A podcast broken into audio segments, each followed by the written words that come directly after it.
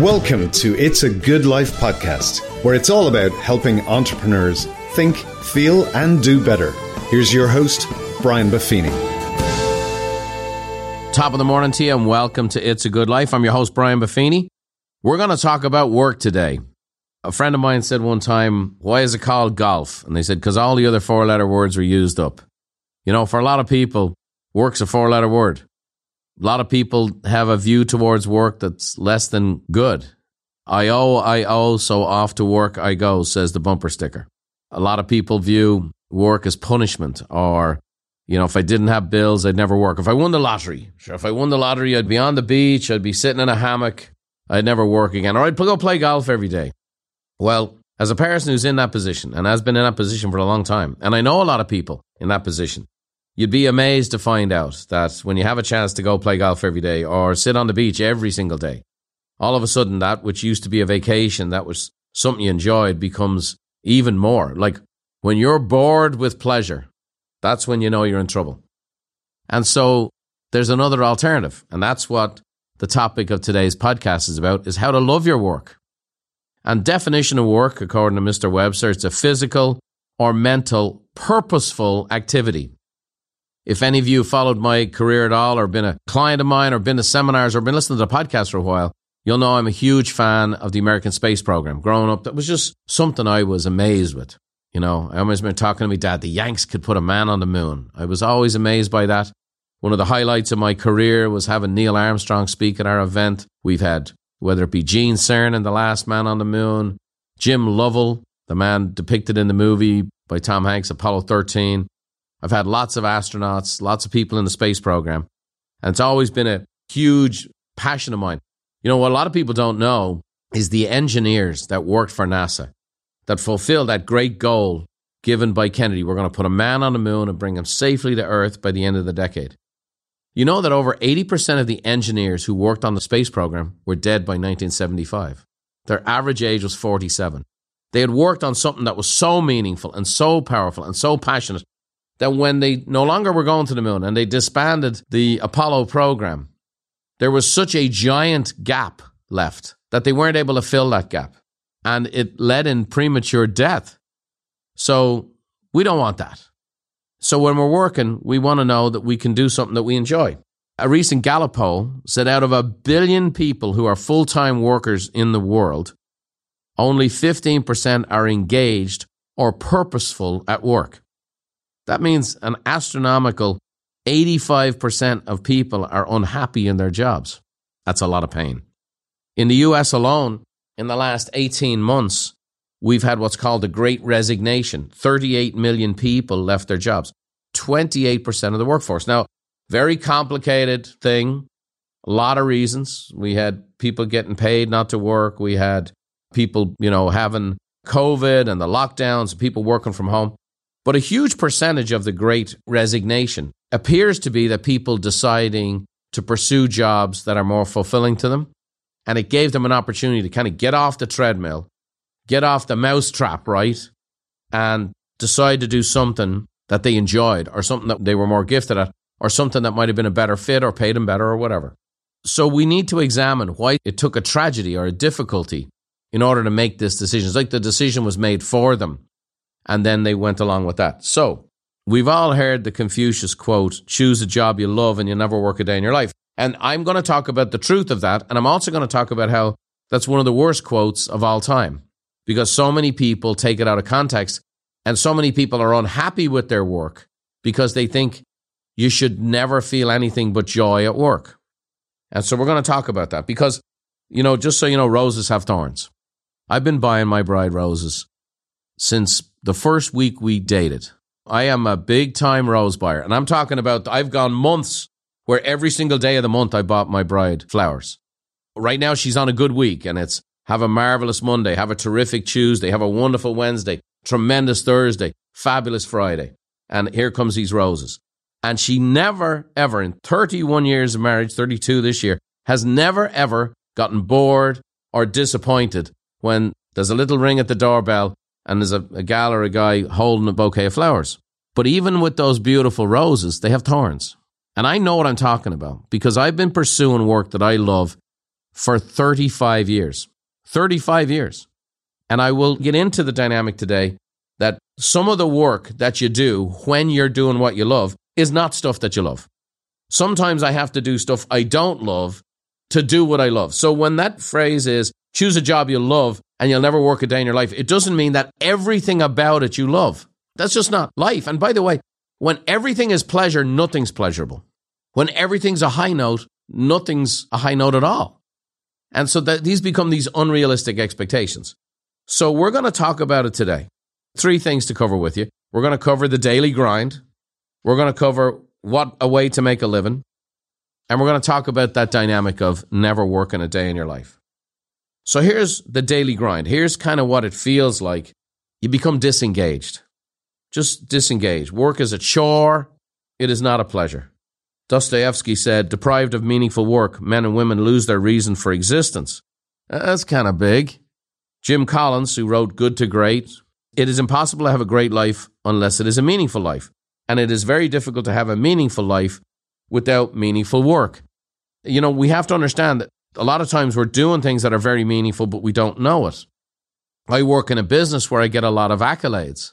But, you know, my wife, who spent 30 years of her life raising our kids, homeschooling our kids. There were no trophies given out to my bride. Uh, she never got Homeschooler of the Year award. In fact, you get the opposite. You get the, this is not working. Oh, they're not good at that subject. This kid is struggling here. Da, da, da, da. And it's very easy to miss the whole purpose of it. So we talk about that. We have to find the meaning in our work. And sometimes we are actually there. You may be in a meaningful job, but you are currently disengaged. Maybe one of the reasons is you're burned out.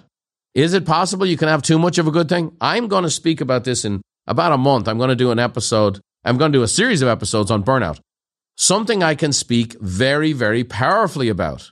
You know, I was telling the podcast crew here in our green room, you know, I'm like the method actor. I feel the need to go do things before I teach on them. I'm a guy who discovered his passion and his purpose very early on in life in regards to what I wanted to do. And I've been literally 35 years pursuing my passion and purpose.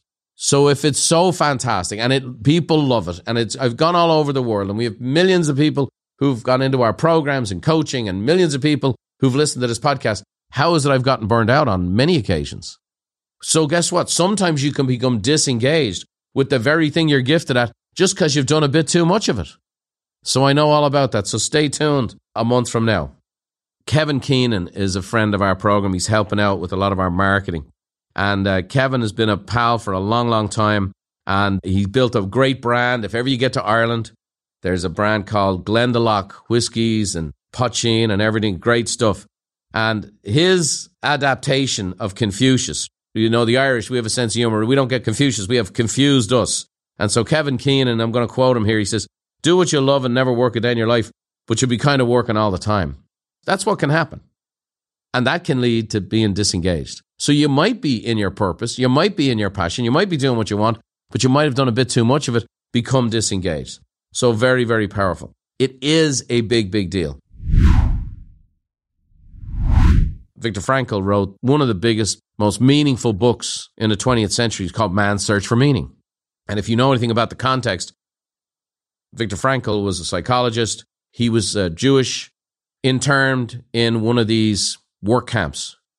And he observed, you know, because everywhere you go, there you are, as my mother says. And uh, he observed people who had been transferred from camp to camp to camp, these death camps, these work camps. And he would see someone get off a train who was fit and healthy, who'd just been taken off the street. And on that same train was someone who was emaciated and gaunt, looked like they weren't going to make a day. And after some period of time, the person who was fit and healthy was dead, and the emaciated person was still going. And he didn't see this once or twice. He saw this hundreds and hundreds of times and started to ask these people, like, why is it you're able to keep going? Why are you able to keep surviving? And the overall premise of the book is if you have a strong enough why, you can endure anyhow. It didn't matter what was thrown at people. And many of these folks had a purpose, a reason. And many of these folks had a purpose connected to their work, believe it or not. That was unfinished business. Viktor Frankl himself spent his time reconstructing a manuscript he had lost. And he uses, so he's getting this input from these people who are surviving these horrific, most horrific circumstances a human being could ever endure. For some people, it was their work And the unfinished nature of the work they were so passionate about and so committed to, that actually caused them to push through. So that's kind of the opposite of being disengaged. So maybe you feel a bit disengaged. Maybe you feel disconnected. And disconnected is also, you can be disconnected from people and so on and so forth. One of the things they're finding right now, Gallup is doing a bunch of studies post COVID, the number one aspect of work that has been diminished is in the area of creativity. Companies, businesses are being less creative. And one of the reasons for it is that people have become disconnected. And creativity is often when you're bouncing ideas off one another, you have a thought, and that leads to a different thought because none of us is as smart as all of us. And so we were required to be disconnected for a while. But people need each other and they do better. We're a society of disconnected people longing for connection, said Mike Breen. A famous old proverb says, one log makes a lousy fire. And uh, Dave Liniger, who was the CEO of Remax, used to say that all the time. Another proverb, a single leaf alone provides no shade. We need other people. You know, one of the dynamics in the coaching business we have at Buffini and Company is we were intentional about building a sense of community because we knew people were growing and they needed to be connected to people who are like minded. So we started small groups. So wherever somebody was in the US or Canada, you know, they'd go on our website, go to the members area, put in their zip code, and up would come an area where someone in their community was hosting a Buffini small group. And they could see who the leader was, they could see when they met and who was in the group. And they could pick and choose where they wanted to go. And they made a commitment to go do this. And we would have 500 of these groups. We'd have a volunteer who would host these meetings and we'd set these all up. Well, that grew into something we never planned on, which is the community itself has grown and become connected. So now we have like we have an advanced event called Peak Experience, and sometimes I'll post a, an episode from that event. And uh, the folks that come there, we give them these white hats. They're kind of the good guys, and so they they call themselves the white hats, and they go on cruises together. They go see each other in each other's businesses. This thing has taken on a life of its own because these are achievers who want to be living the good life, who want to do go about it the right way, and they realize that not everybody's like that. Like if you're listening to this show, not everybody's going to listen to this show because it's not for everybody. And so you find that you need people, birds of a feather need to flock together. Maybe you've become not only disengaged, but disconnected. Brené Brown says connection gives people purpose and meaning in their lives. Or maybe you're just done. Okay, maybe you're done. You're just stuck. You've had enough. Okay, time for the great resignation yourself. Now, I'm going to give you a couple tips on that because a lot of people have used this opportunity to kind of engage in flights of fancy. It's like, okay, I'm going to be a dancer. I'm going to be a dancer. That's what I always wanted to be. Oh no, I, I'm going to make movies or what. Okay, fine. But whatever it is, I truly believe that your past is the path to your future. Success leaves clues, things you've done in your past. So if you're going to make this change and go do something different or go do it in a different way, it's connected to the things you've done and succeeded at in the past. Okay? So there's no point in me being a dancer because I'm a lousy dancer. And so if I if I say I want to be a dancer because I see something that oh I'd love to be a part of, but I don't have that gift, I'm going to frustrate myself. Uh, you know what I've seen? Okay, I've seen some very successful middle-aged men who like to play golf and they've sold their business and now they say I'm going on the senior tour. Well, let me tell you, the senior tour is where old, really good professional golfers play. So if you weren't good enough to be a professional golfer, in your 20s and 30s and 40s. What in the frost makes you think you're going to be a professional golfer at 50s and 60s when you're older, beat up, and don't have all the skills? You're going to go compete against Bernhard Langer? That guy was great 30 years ago and he's great now. So success leaves clues, and we want to find out what that is. You, might be done, and that's okay. Ellen Glasgow was a novelist. She won the Pulitzer Prize back in 1942. And she says the only difference between a rut and a grave are the dimensions. Growth can be painful.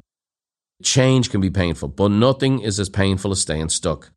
Zig Ziglar said, if you're not willing to learn, no one can help you. If you're determined to learn, no one can stop you. So, okay, maybe you're in the daily grind. Okay. Maybe you're disengaged. Maybe you're disconnected. Maybe you're done. That's all good. No problem. Just make sure you're going about it the right way.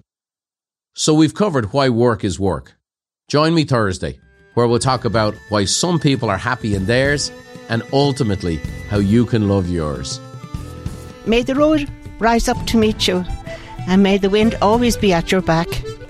May the rain fall soft upon your fields, and the sun shine warm upon your face. And until we meet again, may God hold you in the hollow of his hand. See you next time.